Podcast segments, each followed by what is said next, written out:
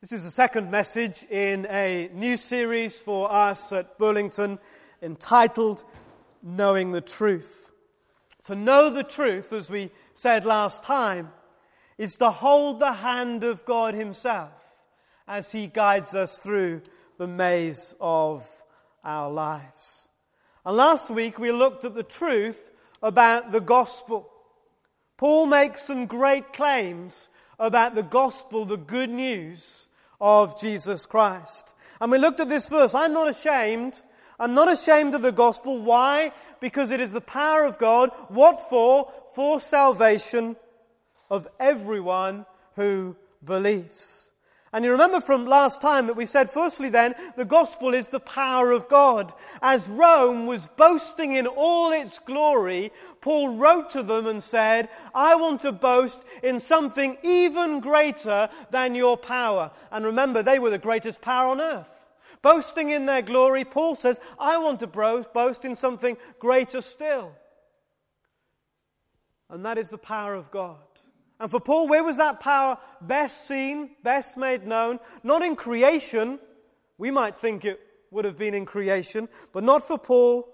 God's power was best seen, best made known in the gospel, the good news of his son, Jesus Christ. And remember from last week that we saw that that gospel, that good news, was focused not in Jesus' life, but in his death. However good his life was, the writers wanted above all else to write about his death and still say that that death was good news. Why? Because through his death, Jesus was dealing once and for all with the problem, the disease, the cancer that has affected every human being. The Bible calls it sin this malignant cancer that's affected each one of us and caused the whole of creation to groan under its weight and oppression. So, the gospel, then, secondly, we said, was the good news of Jesus Christ. Why? Because in and through his death, he was dealing with the issue of sin. So instead of being dead on the inside, we can be alive on the inside. Instead of being uh, separated from God, we can be brought back to God. Instead of receiving an eternal death, we can receive as a gift of eternal life. And you may remember at that point, I got rather excited.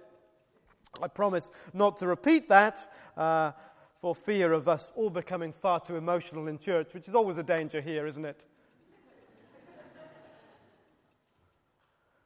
I'm glad you understood the irony of those comments.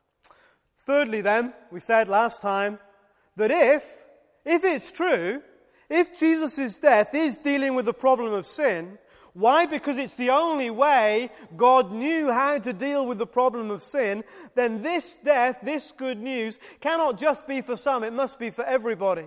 If this is God's means for us to get back with Himself, then we can't go making our own way. We can't go looking for our own methods, our own paths, because there is only one, and God has made that clear through the death of His Son. The gospel is for everyone. And if you've missed uh, that, then take the CD with you as you go, or if you have a computer, you can listen to it at home or on your MP3. What's it? www.bbcpodcasting.com, and it will be there for you to access. And you will get more out of this morning if after this morning you go back and you listen to that if you haven't listened to it uh, already. And by the way, while you're at bbcpodcasting.com, have a look around now at the rest of our site that has uh, just been uh, redone with all kinds of uh, interesting things there as we share our life together in different and ever increasing ways. burlingtonbaptist.org.uk.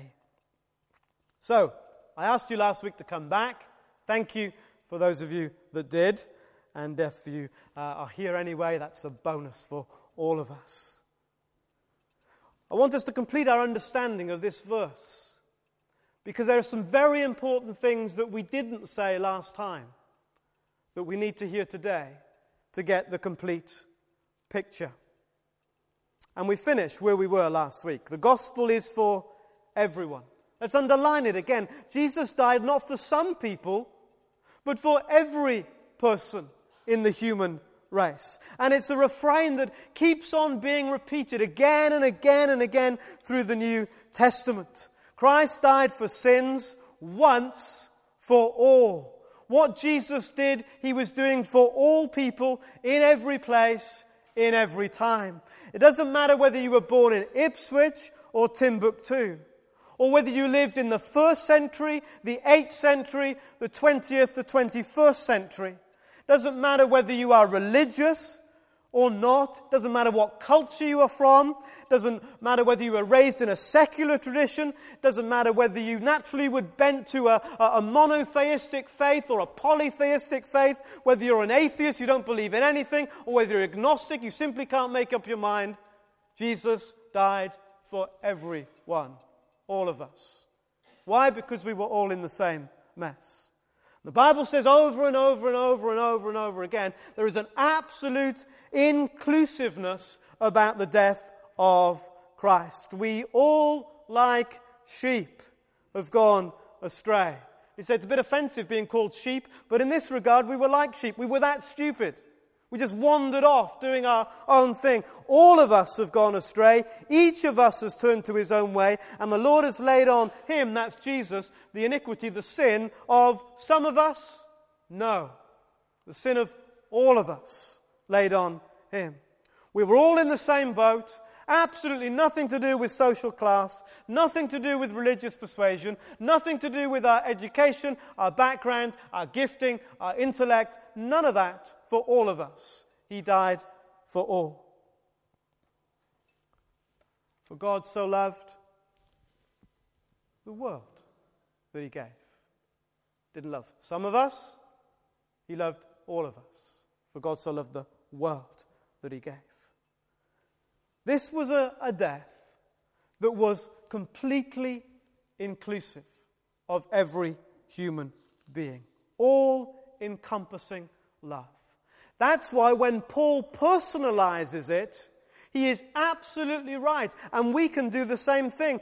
Paul writes, You know the grace of our Lord Jesus Christ, that though he was rich, yet for who? For your sakes. He was writing to the Corinthians, but he might just as well have written to us, either as a block of people or as individuals. Yet for your sake, for Eric and for Donald and for Nancy and for Carl and for Katie and for Lawrence and for Stuart and Sue all the way across this church. For your sakes, each and every one of you, it says.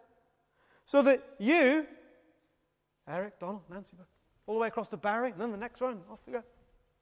So that you, through his poverty on the cross, might become rich. It's for all of us. This great inclusive act.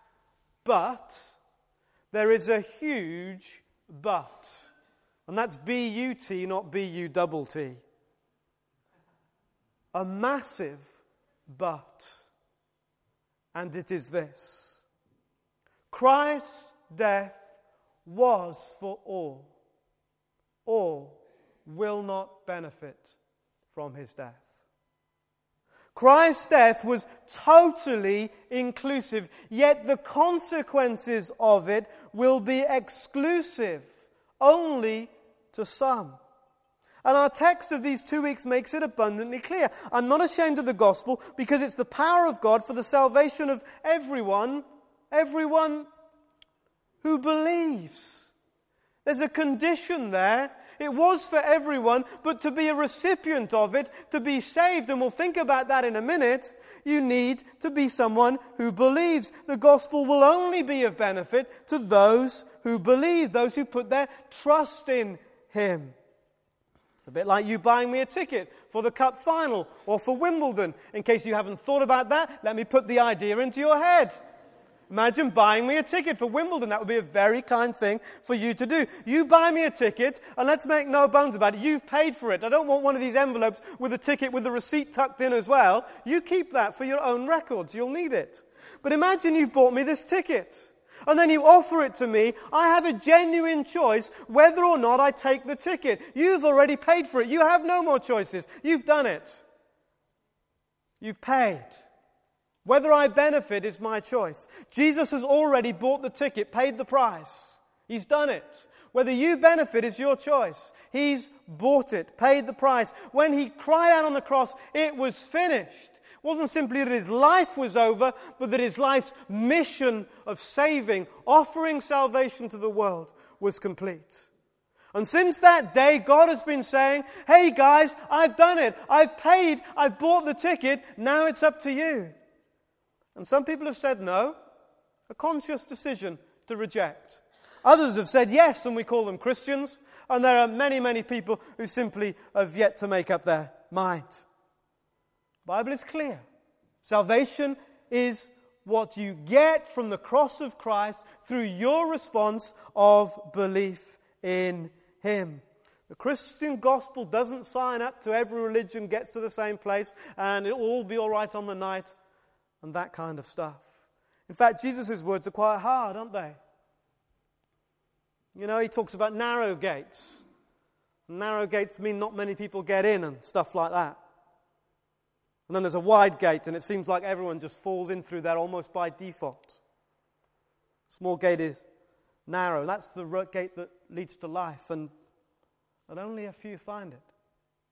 Only a few find it. What about this talk about sheep and goats? You know, we didn't want to be a sheep earlier, but let's not be a goat.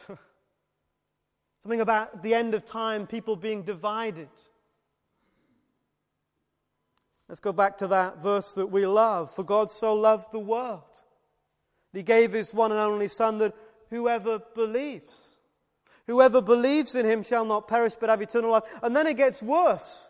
Jesus pushes it home just to make sure there is no mistake. He says this Whoever believes in him is not condemned, but whoever does not believe stands condemned already. Why? Because he has not believed in the name of God's one and only Son. Don't shoot the messenger. For those who haven't believed, it doesn't matter why they haven't believed. Whether because they've deliberately chosen not to, not got round to bothering to believe, never really checked it out. Those who aren't believing, it says, just remain outside. They remain outside of this glorious gift of salvation which we're coming to, that Jesus paid the price for on the cross. And if we take the words and the witness of, of Scripture seriously, we can't have one without the other. We can't trust God for heaven if we don't believe that maybe there isn't. Offered to all, but received only by some. I'm not ashamed of the gospel. It's the, it is the power of God, the transforming power of God for each and every life. But who will benefit? Only those who believe. Now, what is this belief? Given that most people in our country say they believe in God, will that belief save them? Mercifully, I don't have to judge. But from what I understand from the Bible, it doesn't seem that likely. Why? Because believing that God exists is not enough. The Bible tells us that the devil believes that God exists, that the devil believes in his Son, Jesus Christ. The language of belief in the New Testament is a very strong word that includes the language of trust. When we travel to Wales, my children gauge the length of the journey by whether we've gone over the Severn Bridge or not. Severn Bridge is, takes the M4 uh, out of England over the River Severn into Wales. It's a bit like the Orwell Bridge, but about seven or eight times bigger. You have to pay almost five pounds to get into Wales. But they decided you'd pay nothing to go back just in case nobody bothered. So you pay your five pounds and you cross over the bridge. But there are two important things going on as you cross over the bridge, or two important things going on in your mind before you choose to drive down that road. See, firstly, I have to believe that that bridge is actually there. It's often late at night. I'm traveling a little fast. It's raining, as you would imagine, heading towards Wales. I have to believe the bridge is there. Simply believing the bridge is there will not get me over to the other side. I not only have to trust that it's there, but I have to trust that in the darkness, in the wet, in the rain, in the late hours when nobody else is around, that that bridge will actually do for me what I'm trusting it to do for me, and that's to get me over the River Severn. Notice that if I trust that the bridge is there and it will get other people across, it does absolutely nothing to get me across. I have to trust that it will get me across. I've got to trust it for myself. The belief that saves us the belief that gets us to the other side with God is not simply believing there is a God, not simply believing there was his son Jesus Christ, or even that he died a terrible death. The belief that saves me is the belief that Jesus died for me. That trusting of his death to do for me what it says it will do. Belief in Jesus is to trust him to do for me what I could not do for myself. Which is a long way from your average man in the street who would say, on balance, I probably believe in God. And so we read as Paul summarized it in those verses that Sally kindly read to us that it's by grace you've been saved. How does that come about? It comes about through faith. It's not about what you do, but it's a gift from God as you trust Him for it. So, what does it mean to be saved? I mean, who cares? Are you interested? Anyway, are any of us interested? Should we be bothered? What is salvation? It's a churchy word. Uh, and we hate churchy words, don't we? Quite rightly, because in today's world they, they've lost their meaning. They don't make sense anymore. But we want to make sense of this word because it's the word that God's word offers to us to help us understand what He has done and what we can benefit from by believing. You see, salvation is much more than simply getting to the other side when you die. As someone said, it's not just pie in the sky when you die, but steak on your plate while you wait. It's both. You see, salvation is not something that will happen to me in the future, neither is it something that has happened to me in the past.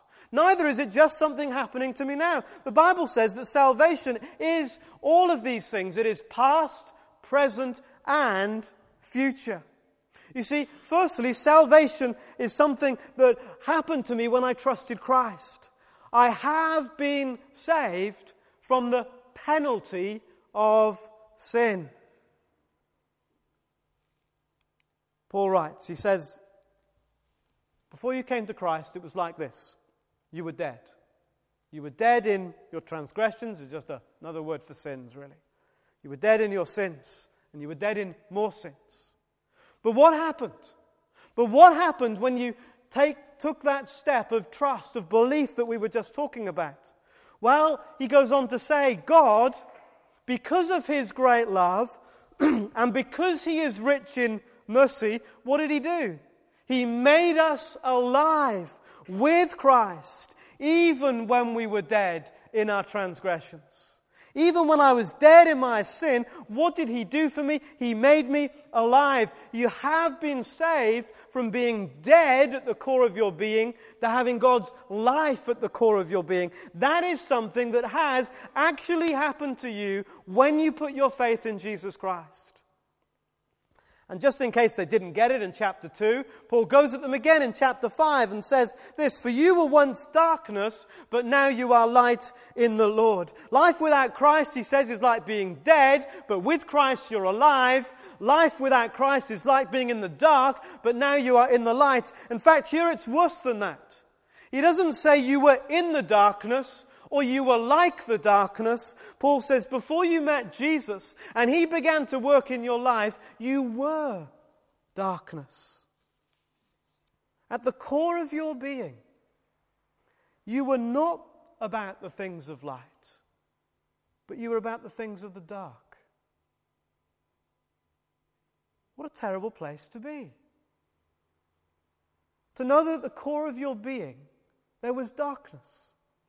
That's not my judgment on your condition. I wouldn't dare. That's God's reflection on us without Christ. It's, it's not just like that, it is the dark, perpetual dark. But what a fantastic change. You were darkness, but now you are light. A fundamental, objective change, something that has already happened when you became a Christian. You used to belong to the darkness, and sometimes you did good things. Now you belong to the light, and sometimes you do dark things. But your status has fundamentally changed. And in case the Ephesians didn't get it, he wrote to the Colossians and said it's like this You've been rescued now from the dominion of darkness. You've been literally freed, taken out of this rule of darkness, this reign of darkness, and you've been brought into the kingdom of the Son he loves, the kingdom of light. I'm out of one kingdom and into another. And then, even more radical still, in case the Ephesians didn't get it and the Colossians didn't get it, oh, ah, I'll have a go at the Corinthians. And this time I'll really crank it up. I'll make it as obvious as I possibly can. And he says, Therefore, if anyone is in Christ, he is a new creation. The old has gone. What was the old? Dark at the core. What was the old? Deadness at the core. What's happened? That's gone. Hallelujah. The new has come. The new has come. The old gone.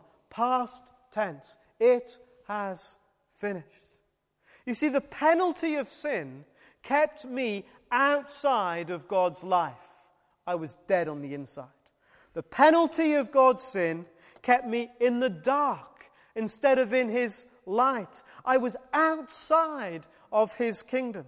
That's the penalty of sin. Just to be outside of God, to be outside of His life, His light, His love, His kingdom, His family just to be cut off from Him, to be separated from Him. That's what sin does. You see, the penalty of sin doesn't just make us guilty before God, it excludes us from being part of Him, from belonging to His kingdom, from being a member of His family. But as a Christian, I've been saved from all of that. I've been saved in the past from the uh, penalty of sin. Not only have I been forgiven, which is proof that I've been saved, but I've been welcomed back into his family. Another evidence, another piece of evidence that the penalty of sin has been dealt with in my life. The Holy Spirit living in you is a guarantee, Paul says. It's absolute proof that the penalty of sin in your life is now over. Why? Because if it wasn't, at the core of your being would not be the Holy Spirit, would be the, would, would be the darkness that Paul was talking about when he wrote to these Ephesians. That's okay, isn't it?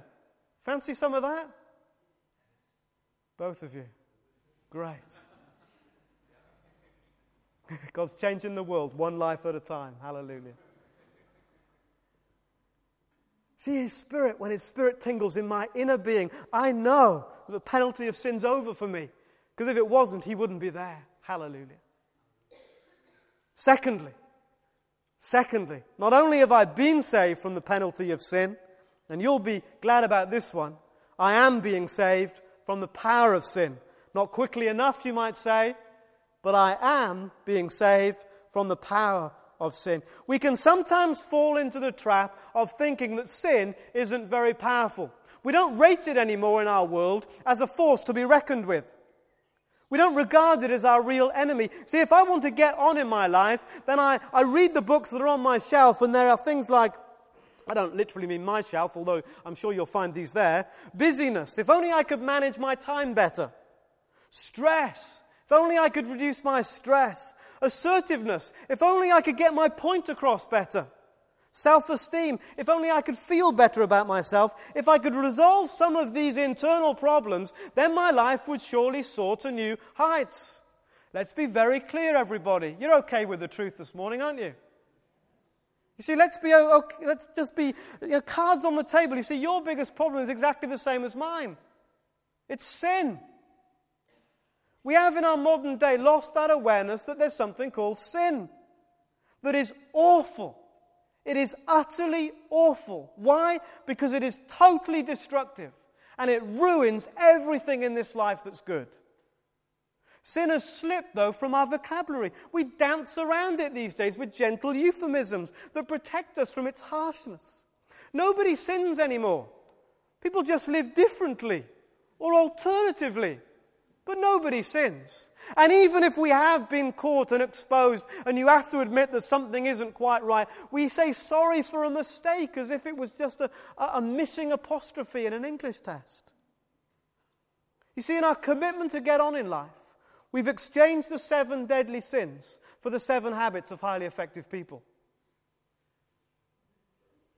I suspect many of us here can't name the seven deadliest sins.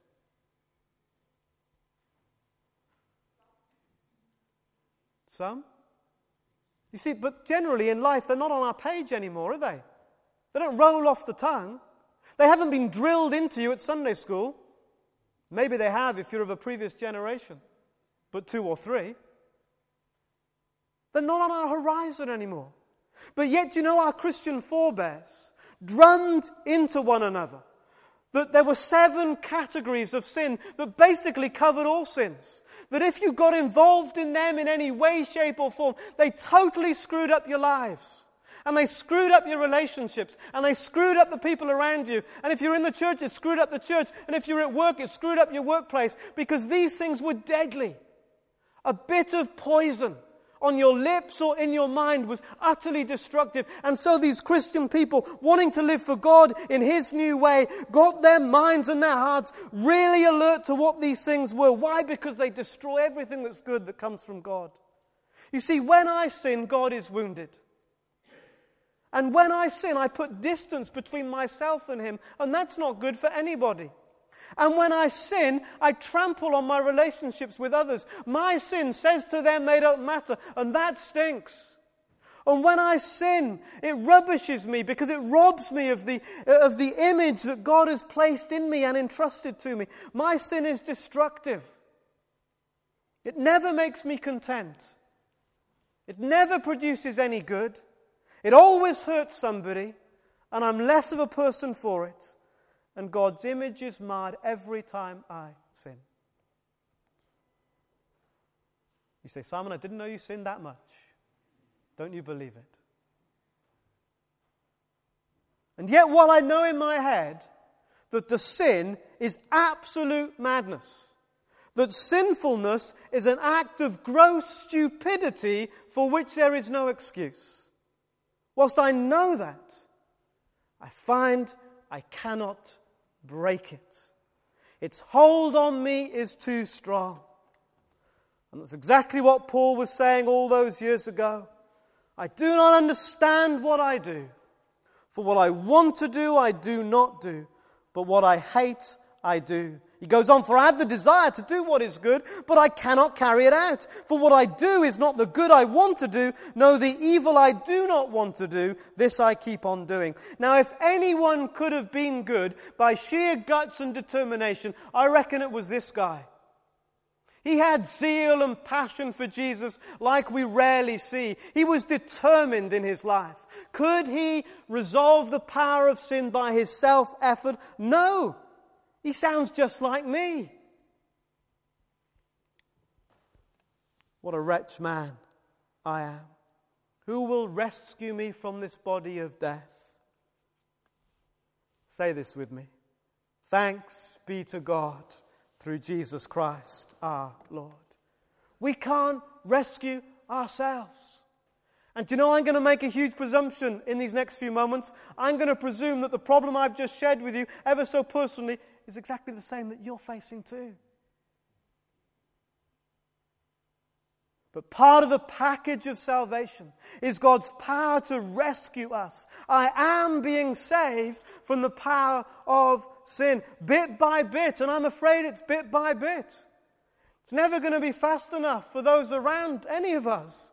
But bit by bit, God is at work, breaking the power of sin in my life. And He does it how? By the work of His Holy Spirit.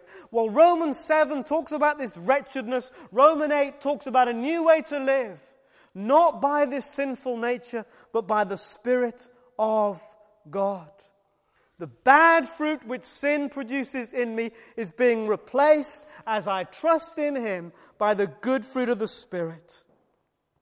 So we are being saved. You need some of that in your life?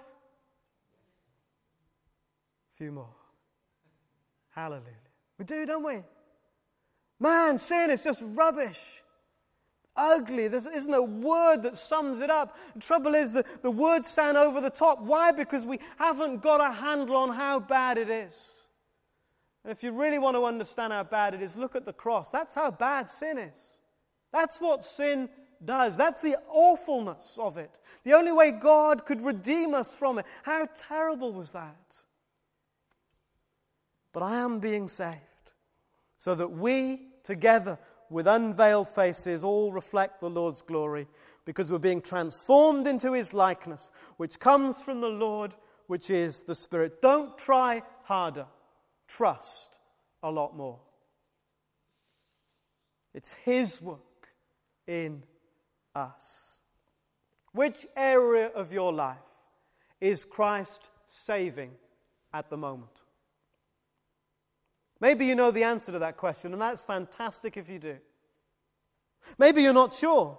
And maybe as you just survey in your mind, there are just so many areas you need Him and long for Him to save. Where do I start? Well, just start with one, the obvious one, anyone. It doesn't really matter. He'll forgive you if you start with the wrong one.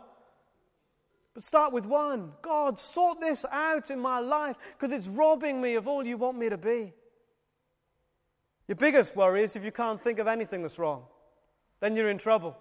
Believe me. Become so used to the things that are wrong in our lives, we no longer see them as wrong anymore. The destructive power works in us unnoticed. If you dare ask God to show you, He'll show you. He'll show you, not to condemn you, but to free you from it. How good is that? I have been saved from the penalty of sin. But if my life is going to count, if I'm going to become more like Jesus and become increasingly disposed to those good works that He's prepared for me to do, then I need to be saved.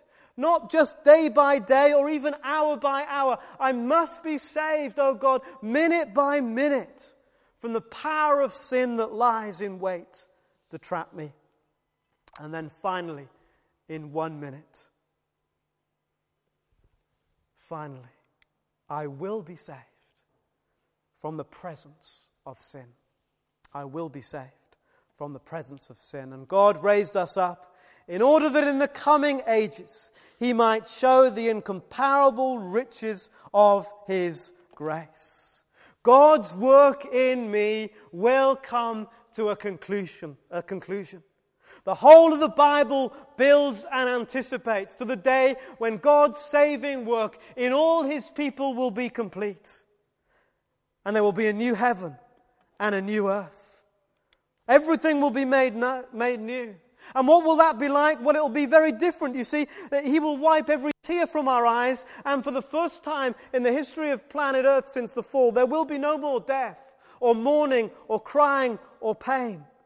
Broken hearts, broken relationships, battered lives, sickness, death, decay, all gone as we believe in Him to take us to His eternal home. You see, all pain is caused by sin. Your pain is caused by sin, either your own sin or somebody else's sin, or often quite a bit of both. And the pain that we experience today is very real. And you've heard me talk on this enough times to know that I understand what we're talking about when we talk about pain that's real. For some of you today, the pain that you are experiencing in your lives seems almost too much for you to cope with. And each day you wonder whether you'll get through to the next. And into that situation, Paul seems to say something that is incredibly insensitive. He has this phrase our light and momentary troubles. What a slap for hurting people. How offensive for him to say that my troubles are light and momentary. What does he know about my troubles anyway? But before your hackles rise further still, look a little closer. Paul says, our light and momentary troubles. He's talking about himself. And to be fair, you don't need to read much about Paul to know that his troubles and his sufferings were huge in this life. They were life dominating issues, sometimes for him all consuming. And yet he writes light and momentary troubles. His weren't. What did he mean? For our light and momentary troubles are achieving for us an eternal glory that far outweighs them all. Our present troubles that seem so great, so overwhelming, so life consuming are compared to the glory that's coming, light and momentary.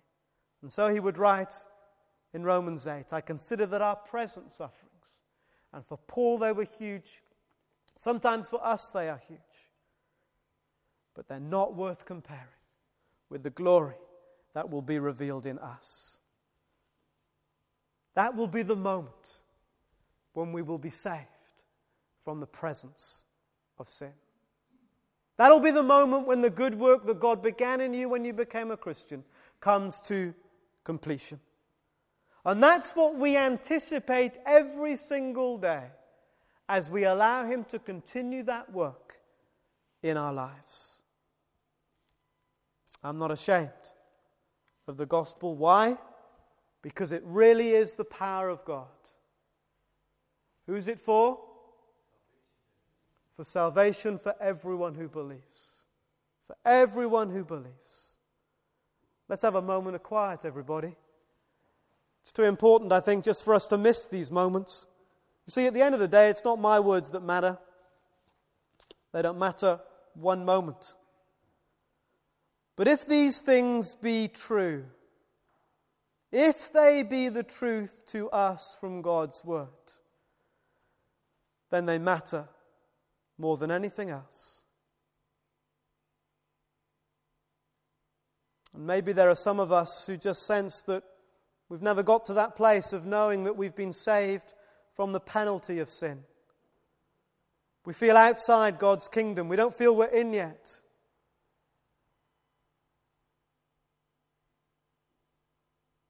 It's a simple step of thanking Jesus Christ for his death, thanking that his death was for you, and asking that what he did on the cross, asking what he bought on the cross,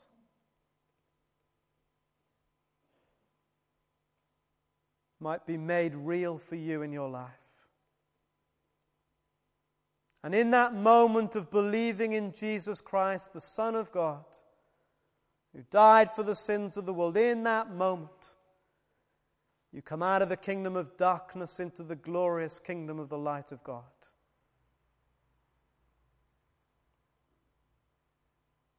And for some of us, maybe that work of salvation ground to a halt, maybe last week, maybe a few years ago, but we're just conscious that we got stuck and God's saving work isn't really a present reality in us. When we became a Christian, we were changed, but we haven't changed much recently. Oh God, highlight that one area in our lives where you want to start working again. And help us to see how desperately stupid sin is, how utterly destructive it is, how awful it is for us and for others. And Lord, would you save us from it today? Even this day, save us from crippling wrong attitudes. Save us from bitterness and anger and twisted motives. Save us from, uh, from our loose tongue, from our flippancy with you and with others. Save us from our stubborn, willful ways. Save us from those things that have bound us by the power of your cross.